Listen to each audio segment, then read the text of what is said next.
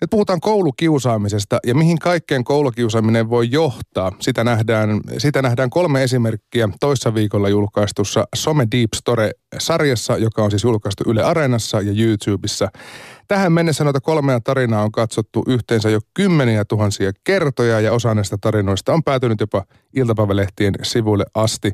Tervetuloa sarjan ohjaaja ja käsikirjoittaja Sami Kieksi.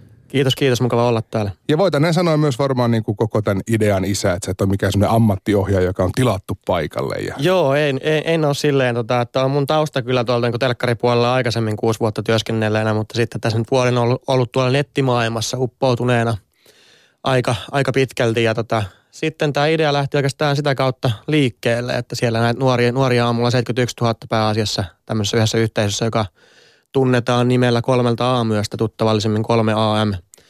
Ja tota, sitä kautta sitten kun näitä tarinoita tulee niin tuhansia viestejä mulle Facebookin kautta, niin jotka aika rankkojakin, niin sitten, sitten päätyy tämä sarja sitä kautta sitten kehitteille Yle Folkille. Tässä vaiheessa näitä sarjoja, jaksoja on siis kolme kappaletta ja ne, ne kestää tuommoisen vajaan kymmenen minuuttia. Niin Sami, minkälaiset tarinat näihin jaksoihin päätyy? Näihin jaksoihin päätyy oikeastaan kolme semmoista tarinaa, että ensimmäinen, ensimmäinen jakso kertoo tämmöisestä koulupuukotuksesta, jossa tota, poika menee ystävän päivänä kouluun ja tota, sattuu sanomaan sitten väärät sanat väärälle henkilölle väärässä paikassa ja sitten tämä, tämä poika sitten saa ystävän päivänä sitten puukosta viisi kertaa tunnin aikana ja tota, tämä, tämä niin tavallaan, se eka jakso kuvaa hyvin sitä, että mihin kiusaaminen voi pahimmillaan johtaa ja kuinka pahasti asiat voi mennä pieleen, kun ne menee pieleen. Että tämä henkilö, joka siitä puukosta saa, ei ole itse edes se kiusaaja. Että tavallaan niin kuin täysin niin kuin voi sanoa, että syytön henkilö saa sit siitä puukosta, mihin tämä nyt sattuu vaan eskaloitumaan tämä tilanne, mm. tilanne, kun hän nämä sanat sanoo, että saanko pusun välitunnilla.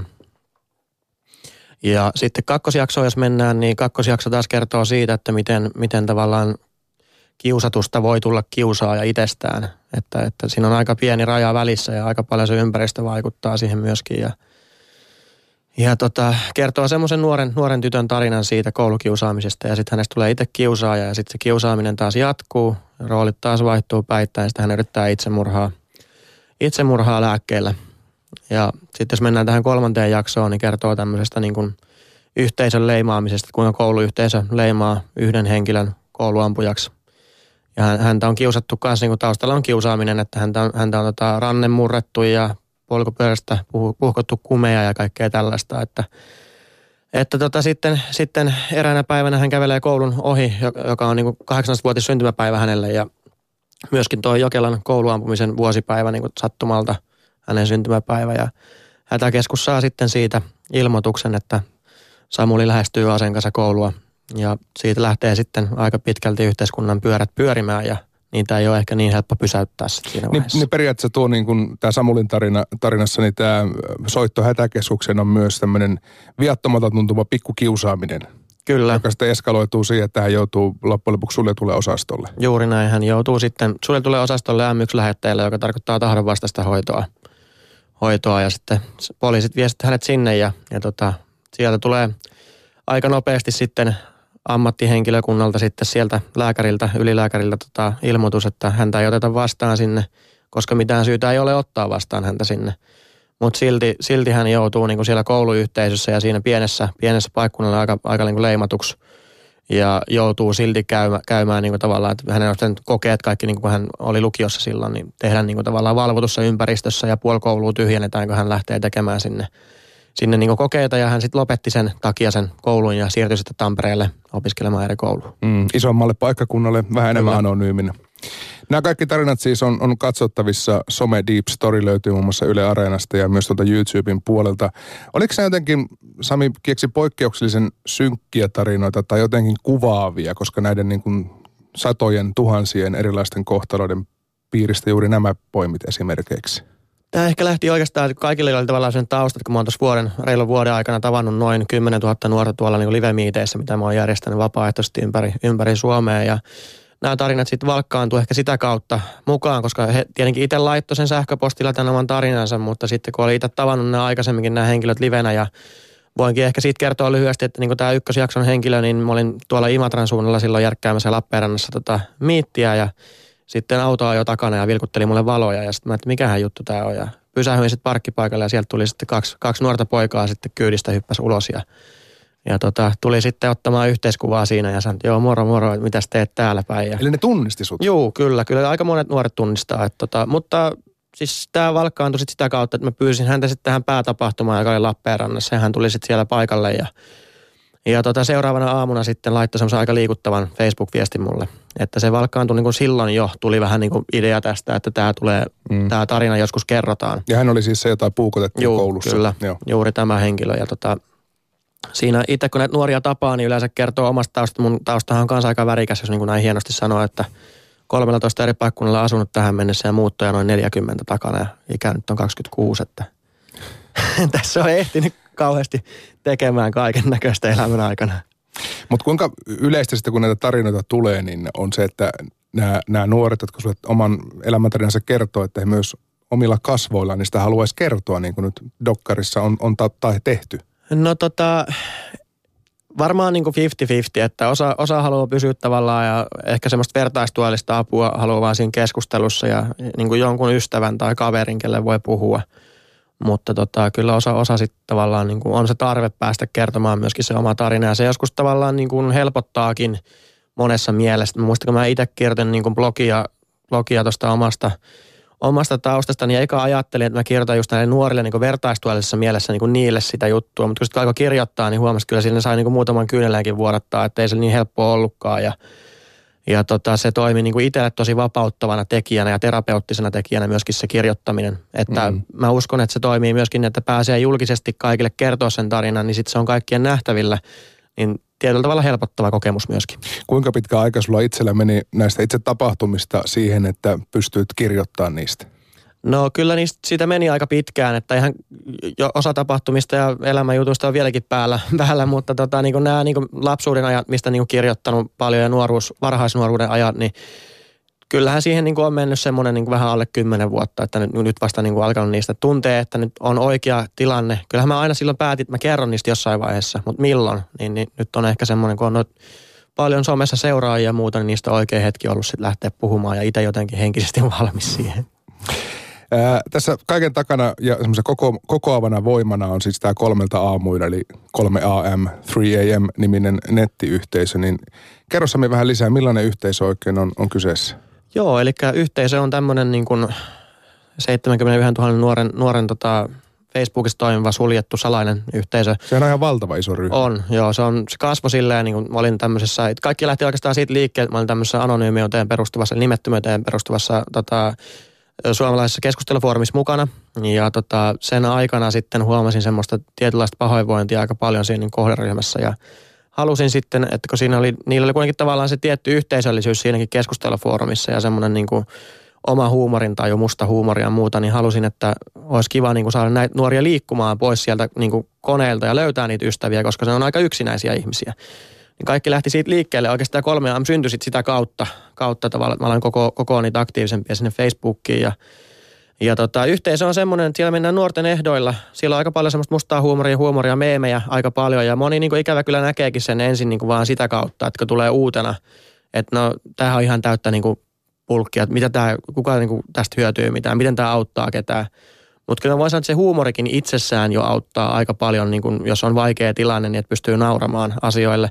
Mutta siellä pinnan alla on kyllä paljon, paljon niin kuin syvällisempää settiä. Just nämä kaikki niin meidän moderaattorit ja nämä, niin kuin, jotka toimii tukihenkilöille näille nuorille ja nämä niin viestit, mitä me saadaan.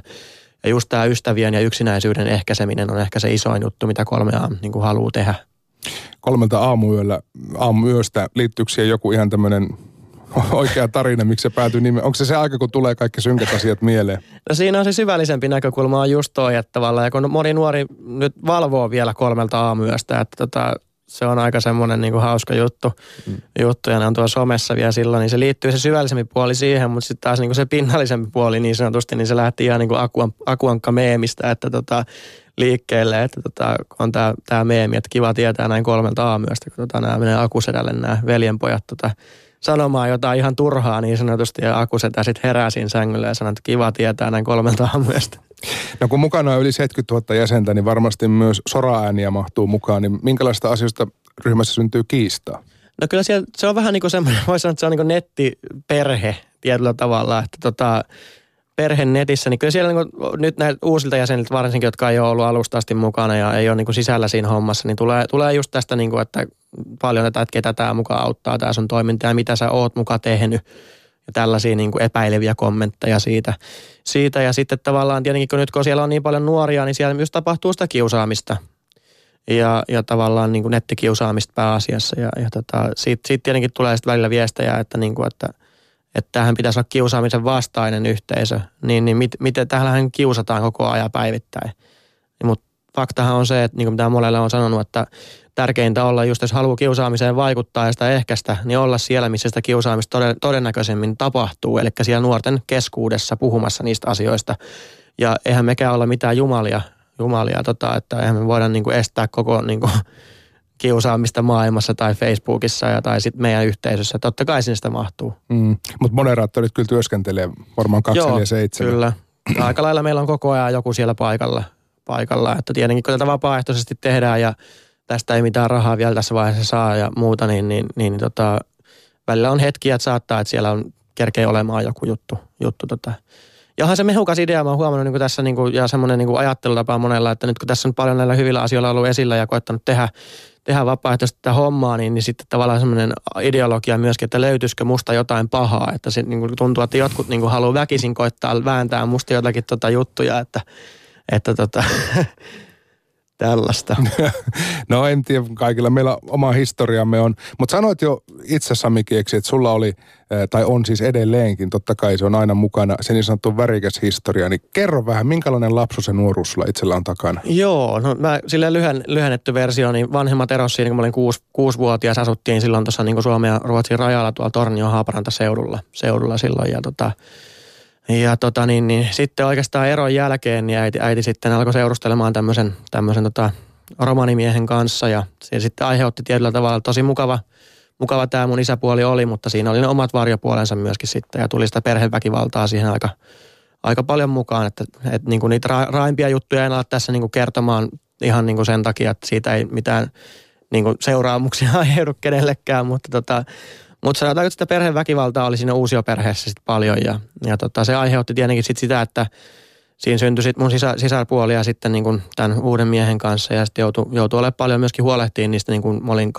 8-9-vuotias näistä, näistä niin kuin yksivuotiaista lapsista sitten, jotka syntyi ja oli paljon poissaoloja sen takia koulusta ja meni vähän se koulu itsellä sitten siinä kanssa niin kuin, vähän niin kuin mönkää ja se ala-asteaika ja ja sitten siinä, siinä tietenkin se aiheutti sitä kiusaamistakin sitten itselleen, mutta sitä kiusaamista, vaikka sitä on tapahtunut paljon fyysistä ja henkistä, niin en mä kokenut sitä koskaan niinku rankempana. Et sitten mä muistan, siinä oli yksi, yksi päivä, kun mä tulin koulusta silloin just siellä Torniossa, niin tota, isä olikin äitin sijaan vastassa sitten siinä, kun aina kun meni koulusta kotiin, niin sitä mietti vähän, että mitä tänään on tapahtunut. Ja sitten isä oli siinä pihalla ja sanoi, että joo, nyt lähdetään Kemijärven suuntaan, että lähdetään, lähdetään. Se oli ottanut mun niin kuin, tavarat mukaan ja tota, sit siinä oli niin sosiaalivirkailijat ja päättänyt, että niin mä siirryn sitten isän luokse asumaan äitiltä. Ja siinä sitten vuorokaudessa yhtäkkiä siirryttiinkin, että mä olin sitten kahden vuorokauden päästä eri koulussa Lapissa. Mahtaa olla melko rankka siirtymä mm. nuorelle pojalle. Joo, se oli se ensimmäinen semmoinen iso, että tota, sittenhän siinä kävi vielä niin, että mulla isä sairastui syöpään sen jälkeen, sitten mä muutin isän luokse ja, ja tota, on elossa nykypäivänä kyllä ja selvisi siitä, mutta kolme vuotta oli sitten reilu kolme vuotta sairaalassa ja se aiheutti sen muuttokierteen ja sitten siinä vaiheessa sitten taas lähtiin muuttaa uuteen paikkaan. Mä olin niin vähän aikaa mun niin sedän luona asuin ja, ja tota, sitten siitä, siitä Nivalaan sitten sen jälkeen ja Nivalassa eihin ole kuukauden uudessa koulussa ja sitten taas muutettiin, kun isä ei sitten saanutkaan työpaikkaa sieltä ja Turun saaristoon ja on sua Et, viety kyllä. Juu, siis, tämä on tämmöinen lyhennetty tarina. Sitten sit löytyy kyllä, niin mä pystyn kaksi tuntia puhumaan lyhennettynäkin versiona tästä niin taustasta, mutta niin kuin, tota, tällaista. Mikä sitten oli se hetki tavallaan, kun sun, sun elämä tasoittui? No se tasoittui oikeastaan tuossa silloin, silloin mä olin 15-16 ikäinen, että tota, mulla oli silloinkin siinä, siinä että äitiin, äitiin sitten otin yhteyttä, että silloin asuin tuolla Turun saaristossa ja alkoi menee vähän asiat huonompaan suuntaan itsellä, että siellä, sielläkin sitä kiusaamista oli tosi paljon ja oikein otettu siihen pieneen kouluun sitten siellä mukaan ja ja tavallaan, niin kuin, että olisi ollut aika lähellä, että musta olisi jopa tullut silloin, niin kuin, olisin voinut tavallaan päätyä tämmöiseen väärään porukkaan ja tulla jopa joku nuorisorikollinen siinä vaiheessa. Että mä sitten itse tunnistin sen ongelman ja halusin pois ja Tampereesta olin haaveillut, kun teatteri ja näytteleminen kiinnostui, niin tota, sinne sitten äitin kanssa muutettiin, että äiti sitten sanoi, että hän muuttaa, hän kanssa niin muuttaa Lapista pois mun kanssa Tampereelle, koska hänkin halusi sitten lähteä aloittaa uutta elämää mm. Tavallaan. Niin sitten oltiin Tampereen turvakodissa ensin pari, pari kuukautta ja, ja tota, siitä sitten tavallaan alkoi tasottua se mun elämä tavallaan, että äiti muutti sitten sit myöhemmin siitä pois, mutta, mutta itse sitten sanoin, että mä haluan jäädä tänne nyt sitten ja perustaa sen oman elämän. Mm. 16-vuotiaana muutin sitten itsekseni ja hankin kesätöitä ja sitä kautta lähti oikeastaan tämä mun homma liikkeelle ja tasapainottu. Niin, eli käytännössä heti kun se oli mahdollista, niin Heti kun se oli mahdollista, juu. Ja siinä sitten sosiaalityöntekijät arvioivat, että onko mä niinku tarpeeksi kypsä muuttamaan ja se oli ihan heti sama vastaus niinku heti, että joo, ehdottomasti. Oliko sulla vähän myös semmoinen näytön paikka, että perhana tähän asti muuton määrinä, mutta nyt, nyt katsotaan, että kuinka hyvin pärjää, kun saa olla itse? On, oli se vähän varmasti semmoinenkin ja tavallaan semmoinen oma rauha ja tavallaan oman elämän aloittaminen sitten tavallaan, tavallaan kuitenkin, kuitenkin oli tärkeää siinä vaiheessa. Meillä on puheiltapäivässä vierana siis Sami Kieksi. Hän on nuori mies, joka on siis kolmelta aamuyöstä nimisen nettiyhteisön takana ja tämän yhteisön tarinoista on nyt myös tehty kolmiosainen dokumenttisarja Some Deep Story, joka löytyy Yle Areenasta ja tuolta YouTubesta. Onko sitä jaksoja muuten tulossa lisää? Siitä jatkosta on keskusteltu nyt. Itse tänään oli just palveri, palveri tuossa tota aiheesta ja, ja tota, mahdollisesti on tulossa lisää. Sataprosenttista varmuutta ei vielä ole mutta selvinnee tässä parin viikon sisällä. No mutta niin. aika positiivisesti uskon, että tulee lisää. Toivotaan, että tulee, koska nämä on, nämä on hyviä tarinoita äh, katsoa paitsi nuorten, niin myös totta kai nuorten vanhempien ja myöskin ehkä isovanhempien, jotka ei välttämättä enää tiedä, minkälaisessa maailmassa koululaiset tänä päivänä elää. Ää, siis näistä mahdollisista dokumentin aiheista ei varmaan olisi pula, koska sanotte, että tässä teidän yhteisössä on yli 70 000 jäsentä ja siellä ihmiset aktiivisesti sua lähestyy, koska sulla on aika helposti lähestyttävä rooli. Joo, ja semmoisen mä oon halunnut tehdäkin, että osa niistä blogikirjoituksistakin liittyi siihen, että mä halusin tavallaan tehdä itsestä semmoisen helposti lähestyttävän isovelihahmon ehkä näille nuorille, joka puhuu nuorten kielellä myöskin. Että se mun mielestä on tärkeää myös huomioida, että jos halutaan nuoria auttaa ja muuta, niin, niin ei, tehdä siitä, ei pidä tehdä siitä semmoista tylsää. Mm. Vaan mennään nuorten ehdoilla, puhutaan samalla kielellä, millä nuoret puhuu ja ei tehdä itsestä yhtään sen parempaa tai enempää niin kuin niiden silmissä. Sitten kun saa sen luottamuksen, niin sitten voi alkaa niin kuin niistä vähän asiallisemmistakin ja tärkeimmistäkin asioista puhua ja sitten niin kuin kuuntelee sitä.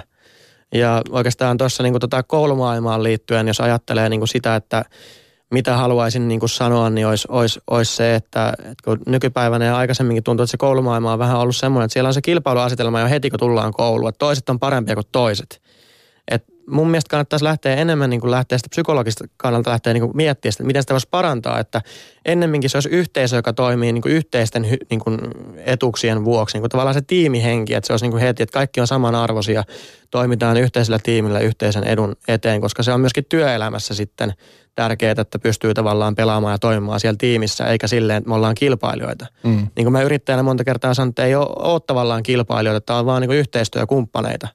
Et vaikka on tavallaan kilpailija, mutta ei sitä pidä ottaa niin. Niin, tai mikäpä sen parempaa kuin saada kilpailijasta nimenomaan yhteistyökumppani. Kyllä, juuri näin. Juuri näin. Ja sitten pidemmällä aikavälillä se hyöty on paljon suurempi niin. Ja varmaan se stressi ja kaikki tämmöinen pahoinvointi myöskin niin kuin sillä loppuu. Ja se kiusaaminen, mä uskon, että se loppuisi sillä. Ja sitten tämä niin opettajan oikeudet, niin opetusjärjestelmä, mun mielestä se, sitä pitäisi uudistaa aika radikaalisti lähipäivinä. Kuitenkin eletään tätä vuotta, mitä nyt eletään, niin tota, se opetusjärjestelmä on aika, aika kökkö vielä mun mielestä siihen niin kuin tähän päivään nähden. Miten sitä pitäisi muuttaa? No mun mielestä niin kuin esimerkiksi tässä ollaan menty vähän väärään suuntaan, että, että niin kuin opettajien oikeuksia niin kuin on viety aika paljon pois. Että se lisää sitä vähän niin kuin sitä, että kun opettajat ei oikein uskalla sitten puuttuu niihin tilanteisiin välttämättä samalla tavalla, että kun ottaa vaikka kädestä kiinni jotain, että rauhoitu, mm. koska sitten pelätään sitä, että sieltä tulee vanhemmilta ja muilta sitten heti, että että no niin, sä oot pahoinpidellyt täällä nyt mun tota lasta. Että enemmän oikeuksia niin kuin niille opettajille ja sitä niin kuin koulutusta siihen liittyen, että osataan ottaa ne nuoret oikealla tavalla vastaan ja saada se kunnioitus ja tämä niin kuin niiltä, niin silloin myöskin se toimii toisinpäin hyvin. Esimerkkinä ihan lyhyesti, että, että tavallaan kunnioittaa niitä nuorten asioita ja niiden niin kuin juttuja ja antaa niiden niin kuin välittää niistä oikeasti – niin, niin sitten kun tavallaan saa niiltä sen arvostuksen, niin kyllä nekin sitten oikeasti kuuntelee ja sulla on sitä sananvaltaa. Et totta kai sitten kun tulee tällaisia niin kun häiriöhommia koulussa, niin sitten pitää olla kova, kun pitää olla kova, mutta niin kun silloin kun ei tarvi, niin sitten ollaan enemmän niin lämminhenkisissä väleissä sen Niin silloin ollaan y- yhteistyökumppaneita. Mm, niin. Se on vähän niin kuin tuolla yhteisössä sama meininki mulla, että sitten kun tulee joku aihe, että se on niin oikeasti, niin kuin, sit pitää niin kuin oikeasti kovasti sanoa, niin sit mä oon aika kova noille nuorille. Mm. Mutta sitten taas niin kuin muuten mä niin kuin tota, siellä niinku ihan niiden samalla tyylillä niinku on niiden kanssa olelen. Että. Niin, etkä myöskään itse loukkaannut kovin helposti En, sitten. en, että kyllä musta vaikka yli, ylilautakin tämä anonyymi keskustelufoorumi on kaikenlaista sisältöä täynnä, että mä otan sen enemmän niinku huumorilla suhtautuu itse siihen sisältöön. Mm. Niin, niin kaikkihan tietää, että paha aina levii nopeampaa kuin hyvää, niin se on ehkä ollut itse tuon niin suosion, suosion salaisuus myöskin, että antanut sen pahan levitä siellä vaan ja tota, sitten itse positiivisesti suhtautunut siihen asiaan, niin sitten saanut semmoisen tietynlaisen kunnioituksen sitä kautta. Kun tuossa puhuttiin nyt tuosta koulumaailmasta ja opettajien oikeuksista, niin olisiko se Sami itse kaivannut niin kuin kovempaa auktoriteettia aikoina opettajilta silloin, kun sua itseä kiusattiin? Kyllä mä olisin kaivannut ja ehkä just tavallaan semmoista oikeanlaista lähestymistapaa. Että mun mielestä se lähestymistapa ihan kaikessa, niin kuin, että onko se psykologin työ tai opettajan työ, niin se on ihan todella tärkeää että miten sä lähestyt sitä uutta niin kontaktia, ihmiskontaktia, joka sulle tulee. Et, et mun mielestä siihen niin pitäisi kiinnittää aika paljon huomioon, huomioon, että kun tuntuu, että tuolla myöskin on semmoista aika paljon alkukantaisuutta myöskin vielä koulumaailmassa niin opettajienkin puolesta, että ollaan vaan sitä niin kuin, tiedätkö, että nyt jos et tottele, niin että mennään vähän niin kuin sillä puolella ja aliarvioidaan vähän niitä nuoria, että tehdään itsestä tavallaan se johtaja ja semmoinen parempi. Kun hyvä johtaja on semmoinen, joka ei nosta itteensä jalustalle, vaan niin kuin nimenomaan – on, on niin kuin tavallaan vuorovaikutuksessa sen, sen niin kuin luokan kanssa. Niin nimenomaan, tai mm. työyhteisön tai minkä työyhteisön tahansa tai ihan minkä tahansa niin kuin porukan kanssa. Ja sitten tavallaan kun pitää erottautua, just ei olla kovaa, niin sitten ollaan, niin kuin, sitten ollaan kovia.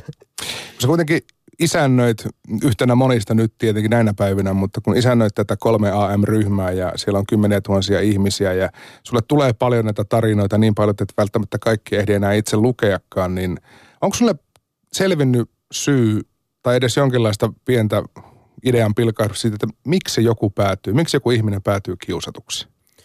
No kyllä se yleensä on se, että on persoonallinen, että erottuu jollakin tavalla siitä niin yhteisöstä. Niin silloin päätyy helposti kiusatuksi. Ja mun mielestä tärkeää myöskin, jos lähdetään tuosta kiusaamisesta puhumaan niin seuraavaksi, niin on se, että etkin myöskin niin se, kun kiusaaja ei pitäisi niin myöskään niin sulkea kokonaan ulkopuolelle. Että kun monesti näkee sitä, että et, et kun on tämmöinen kiusaamistapaus tapahtunut, niin sitten sit kiusaajasta tehdään niinku semmoinen paska-ihminen, niinku, että me, me niinku muualle siitä. Et kun yleensä niillä molemmilla osapuolilla, kiusatulla sekä kiusaajalla, on ne asiat yleensä huonosti siellä kotona tai jossain, mistä se johtuu. Mä oon sitä aina sanonut, että kaikille ihmisen käytökselle on syy sen historiassa, kun siihen perehtyy.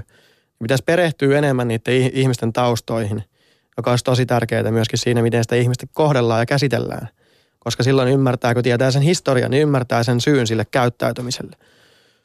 No tuossa jo tuli ilmi, että sulla on nuoresta iästä huolimatta niin 40 muuttoa takana. On monta eri paikkakuntaa. Varmasti myös näitä kiusaajia on melko liuta, niin onko sulla nyt tietoa, onko se myöhemmin esimerkiksi itse ollut heidän yhteydessä? Tiedätkö, mitä heille kuuluu? Joo, joihinkin on ollut ja, tota, ja tota, niin kun on muutamia tapauksia, joista sitten tullut ihan niin kuin kavereitakin sit niistä kiusaajista niin kuin jälkeenpäin, että, että tota, kun on pystynyt se asian keskustelemaan ja yleensä niistä on löytynyt just tämä toinen, toinen tota pointti, että niillä itselläkin on ollut asiat vähän huonosti. Sitten ne on purkanut sitä pahaa oloa kiusaamalla mua. Onko sun ollut helppo antaa anteeksi? No eihän se aina niin helppoa, riippuu tietenkin tapauksesta, mutta tota, nykypäivänä oikeastaan mitä enemmän kuin joutunut noita asioita käsittelemään niin ihan perhepuolellakin ja niin kuin yksityiselämässä muissa asioissa, niin oppinut sen, että kyllä se anteeksi antaminen on tavallaan se helpo, helpo ratkaisu, että tota, kun se katkeroituminen ja kaudan kantaminen ei oikein niin kuin yhdytä ketään eteenpäin, eikä varsinkaan itteensä. Että se on helppo sanoa aina, että älä kanna katkeruutta tai älä katkeroidu, mutta tota, kyllä se vaan fakta on, että jos katkeroituu, niin se oma elämä on pilalla sen jälkeen. Kun sulla itsellä on mm, värikäs historia, sen jälkeen vielä oot niin kuin ottanut tavallaan kantaaksesta ainakin kuunneltavaksi muiden tämmöisiä rankkoja tarinoita ja kertomuksia, niin miten sun pää kestää tämän kaiken? No onhan tämä ollut henkisesti aika raskas vuosi. Siis niin kuin tässä on tapahtunut niin paljon tämän vuoden aikana asioita, mutta tota, kyllä mä uskon, että se kestää aika hyvin, koska tota, tämä kuitenkin on silleen, silleen kun on tottunut niin kuin niiden isojen asioita ja kantaa niin kuin jo lapsena niitä isoja, isoja asioita, siihen on vähän kuin tottunut, kasvanut siihen kuin taakkaan tai siihen, että osaa kantaa sitä, että mutta kyllä itse huomannut, että pitää itsellekin sitä omaa aikaa ehkä enemmän alkaa ottamaan myöskin, että koko ajan tuolla kiinni, koska jotenkin koittaa aina sanoa itselle, että tämä maailma pyörii ilman muakin silti eteenpäin. Että vaikka mä en ole täällä näistä asioista puhumassa, niin tota, silti tämä vaan jatkuu. Kiusaaminen kuitenkin tänäkin päivänä koulumaailmassa on ihan täyttä totta ja aika iso ongelma. Ja totta kai se nousee myös aina välillä uutisiin. Mutta Sami Kieksi, miten sun mielestä mediassa kiusaamista, koulukiusaamista tai nettikiusaamista käsitellään näinä päivinä? No toi on itse asiassa aika, aika vaikea kysymyskin, mutta tota, sanotaanko, että miten sitä pitäisi käsitellä, niin mun mielestä pitäisi tuoda näiden niin kuin just varoittavina esimerkkeinä just näitä tarinoita ilmi, enemmän niin kuin oikeita tarinoita, kun tuntuu, että siitäkin on tehty osittain vähän semmoinen muoti-ilmiö, että niin kuin tietyssä mielessä. Totta kai se saattaa, että mitä enemmän siitä puhutaan ja rahoitetaan kaikkia kampiksi, se on tosi hyvä juttu. Aina kun saadaan jollekin apua, niin se on hyvä juttu, koska yhteisellä asiallahan siinä ollaan. Mutta jos haluaa tavallaan kaikista eniten vaikuttaa ja saada niin kuin oikeasti niin kuin semmoisia muutoksia aikaiseksi, mä uskon, että täytyy tuoda aika rajuja oikeita tarinoita esille ja tehdä koulukiertueita ja tuoda sinne niitä oikeita tyyppejä puhumaan, jotka on kokenut ne asiat. Eikä vaan jotakin ihmistä, joka lukee käsikirjoituksesta, että niin kuin, mihin se kiusaaminen johtaa, koska se on kaksi eri asiaa. Mm ja myös se pitää valita se media oikein, että jos sitä käsitellään Hesarin pääkirjoituksen, niin se ei välttämättä tavoita sitä kiusaajaa. Juuri näin, juuri näin. Sun tavoin mennä sinne, missä, missä nuoret itsekin on. Juuri näin. Ja senpä takia olit myös mukana tämän vuoden Tupekon tapahtumassa, vedit paneelikeskustelua kiusaamisesta ja sen vaikutuksista. Millainen keskustelu saatiin aikaiseksi? aika hyvä keskustelu. Että tota, meillä oli perjantaina tosiaan siinä tota, 12 päivää oli kiusaaminen ja sen vaikutukset paneelikeskustelu. Ja siinä oli keskustelijoilla näissä Some Deep Story-sarjan tota, kaksi päähenkilöä myöskin. Sitten oli tämä niin nettipoliisi Marko Foppa Fors myöskin mukana siinä paneelissa. Ja tota, siinä aika, aika monipuolisesti pystyttiin tätä asiaa käsittelemään ja just, just nämä henkilöt, jotka itse oli kokenut näitä rajuja juttuja, niin sitten toi esille sitä omaa, omaa kantaa asioihin. Ja aika lailla samanlainen ajattelumaailma kuin mullakin niin kuin monesta asiasta ja uskon, että se pysäytti niin kuin kyllä ihmisiä siinä, siinä tota paneelin aikana. Ää, jos miettii tällaista kiusaamista, varsinkin siinä vaiheessa, kun se menee fyysiseksi, niin sehän on myös ihan, se on, niin kuin, se on rikos. Totta kai myös henkinen väkivalta on rikos. Foppa oli siis mukana. No hän on tietenkin varmaan ajan tasalla enemmän asioista, mitä maailmassa tapahtuu, nuorten maailmassa ennen kaikkea. Miten hyvin poliisi nyt ylipäätään tämän päivän koulukiusaamisesta on perillä? No kyllä se mun mielestä se vähän riippuu taas niin osastoista ehkä ja missä, missä niin vaikutetaan. Mutta kyllä niin nettipoliisi aika, aika hyvin varmasti seuraa ja on, on perillä. Että tässä nyt sen verran tietenkin aina niin yhteistyötä, kun tuossa netissä pyörinyt nyt itse sen kolme, kolme vuotta suurin piirtein, niin, kuin, niin, niin joutuu tekemään ja mielellään tekeekin, niin tota, aika hyvin ne on siitä perillä, perillä. mutta kun poliisinkin resurssit on aika rajalliset silleen, että miten ne pystyy puuttumaan asioihin, että – niin kuin mitä siitä poliisin kanssa itsekin suoraan keskustellut, niin tota, mielellään niin kuin mitä enemmän olisi tämmöisiä tahoja, jotka itse pystyy puuttumaan, niin kuin se, että jos se yhteisö tai keskustelufoorumi tai joku nettisivu, jos puhutaan nettikiusaamisesta, niin pystyy puuttumaan siihen, niin sehän helpottaa poliisia todella paljon ja huomattavasti enemmän. Niin kuin, että, ja se kynnys tavallaan monella nuorella ehkä niin kuin lähtee sit niistä kiusaamisista ja kaikista rikoksista puhumaan edes niin kuin Facebookin niin kuin nettipoliisille on aika iso, että se on vähän semmoinen pelottava asia – että nuoret kokee sen semmoisena, että no ei, ei kai tämä, että kyllä kai mä tässä pärjää ja onko tämä nyt ollut niin paha kuitenkaan sitten ja pahimmillaan kun se vastapuoli vielä kiristää ja uhkailee, mm-hmm. niin, niin se tota, ja yleensä sillä saattaa olla semmoinen aika niin kuin manipuloiva, manipuloiva tavallaan sillä vastapuolella semmoinen tapa, tapa siinä kiristämisessä, niin tota, moni nuoria ei uskalla sit heti suoraan lähteä poliisille puhumaan, niin sitten tulee, mullekin tulee paljon, paljon niin semmoisia tytöiltäkin tulee viestiä, jotka on niin tämmöisiä seksuaalitapauksia ja ahdisteluja ja muita tulee laittaa sitten viestiä. Ja... Niin, eli sisällön puolesta ne on mm. ihan suoraan poliisikamaa. Kyllä, ihan suoraan poliisikamaa, mutta tota, mä en taas ole niin alan ammattilainen siinä mielessä, että mä en pysty niin taas sit tekemään tai viemään sitä asiaa omasta puolesta eteenpäin, että se on niiden asianomaisten tehtävä sitten. Mm. Että ainoa, mitä mä voin tehdä, niin on tavallaan toimia just tukihenkilönä ja sitten niin antaa ohjeet, että tässä on yhteystiedot, että otat tähän – poliisiin tai näihin yhteyttä ja että vie se oikeasti se asia eteenpäin.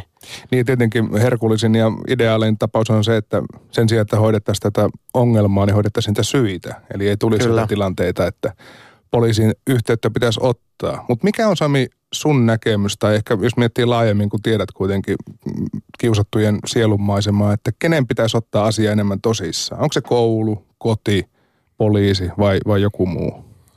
kyllähän siihen vaikuttaa aika paljon tuo niin just kotiolot, että kyllä niin kuin mun mielestä vanhempienkin pitäisi niin kuin olla ehkä aktiivisempia siinä, siinä niin kuin puhutaan tästä, kun tämä on mennyt nettiin nyt siirtynyt tämä kiusaaminen kanssa aika isosti. Ja nettikiusaaminen on ihan yhtä pahaa kiusaamista kuin fyysinen tuolla koulussa tai jossakin pihalla tapahtuva mikä vaan kiusaaminen. Mm, tai jopa pahempaa. Niin, tai jopa pahempaa, saattaa olla kyllä. tuhansia, kymmeniä tuhansia yhtäkkiä. Kyllä, ja siellä saattaa olla tämmöisiä just tapauksia, että joku on laittanut jonkun tota, kuvan itsestään, joka ei ole ehkä niin sovelias niin kuin kaikkien nähtäville, niin tota, sillä sitten kiristetään monesti niin kuin semmoisiinkin tapauksiin törmännyt tässä vuoden aikana aikana usein, niin kyllä, kyllä tavallaan niin kuin mun mielestä, kun tietoa kuitenkin netti on pullollaan ja kaikki on pullollaan niin kuin vanhemmille tuosta niin just nettikiusaamisesta ja siihen suhtautumisesta, niin on se osittain myöskin vanhempien asia ottaa enemmän niistä selvää. Eikä vaan niin kuin olla sillä, että no eihän me voida näitä nuorten juttuja tietää.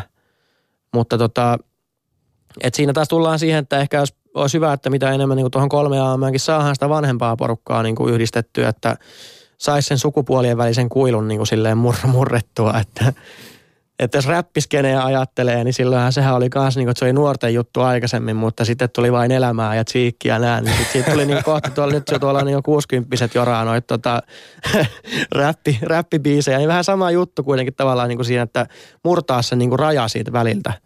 Että et saisi niin kuin toimimaan niin kuin sen kunnioituksen molempiin suuntiin niin kuin nykypäivänäkin. Niin kuin tuntuu, että se kunnio, vanhempien kunnioitus ja tämä niin kuin, kumpikaan osapuoli ei kunnioita niin kuin toisiaan. Että. Mm. No yksi hyvä esimerkki siitä, että, että asiat voi muuttua paremmaksi, oot Sami sinä itse ja kaikki tämä, tämä tota, yrittäjyys ja nämä dokkarit ja tämä 3AM-yhteisö. Minkälaisia suunnitelmia sulla on tulevaisuuden varalle tämän kaiken ympärillä? No tämän kaiken ympärille niin on, tota, meillähän on kolme aamesta suunnitteilla tämmöinen yhteisöpalvelu, ja mä oon lyhyesti käyttänyt, että se on tavallaan sosiaalinen media, joka on sosiaalinen myös internetin ulkopuolella. Että kun somen varjopuolihan on nimenomaan se, että sitten tavallaan nuoret jämähtää vähän liikaa sinne koneelle ja ja muuta. Että en vähättele yhtään, että virtuaalikaveritkin voi olla jopa tärkeämpiä kuin ne oikeat niin kuin sit, niin kuin fyysisessä kontaktissa olevat kaverit, niin kuin irkaverit, mutta tota, kuitenkin, että saataisiin, niin kuin, kyllä se ihminen on ihminen aina, niin kuin se genetiikka pysyy, niin, niin kyllä aivot tuottaa tiettyä hormonia, kun ihmisiä livenä näkee, niin, niin tota, tosi tärkeää olisi saada myöskin niin liikkuu niitä nuoria. Niin se on niin kuin, tavallaan tuo yhteisöpalvelun yksi tarkoitus. Ja sitten saada tämä nettipoliisi ja nämä kriisipalvelut ja muut niin kuin tavallaan nuorille niin kuin silleen chat-muotoon niin kuin käytettäviksi niin kuin sinne isommin esille, että se vähentäisi sitä kynnystä niin kuin tavallaan ottaa yhteyttä tuommoisiin henkilöihin ja semmoisia tavallaan ammattilaisten valtuuttamia auttajia ehkä sitten niin vapaaehtoisesti sinne myöskin niin kuin vastaamaan nuorille asioihin. Some Deep Story on kolmeosainen dokkarisarja, joka löytyy Yle Areenasta ja YouTubesta. Nuoret, näyttäkää se vanhemmille, vanhemmat, näyttäkää se lapsillenne ja, ja näyttäkää isovanhemmille ja kavereille myös. Aika pysäyttäviä tarinoita ihan tämän päivän maailmasta. Sami Kieksi, kiitos kun pääsit käymään puheiltapäivässä. Kiitos erittäin paljon.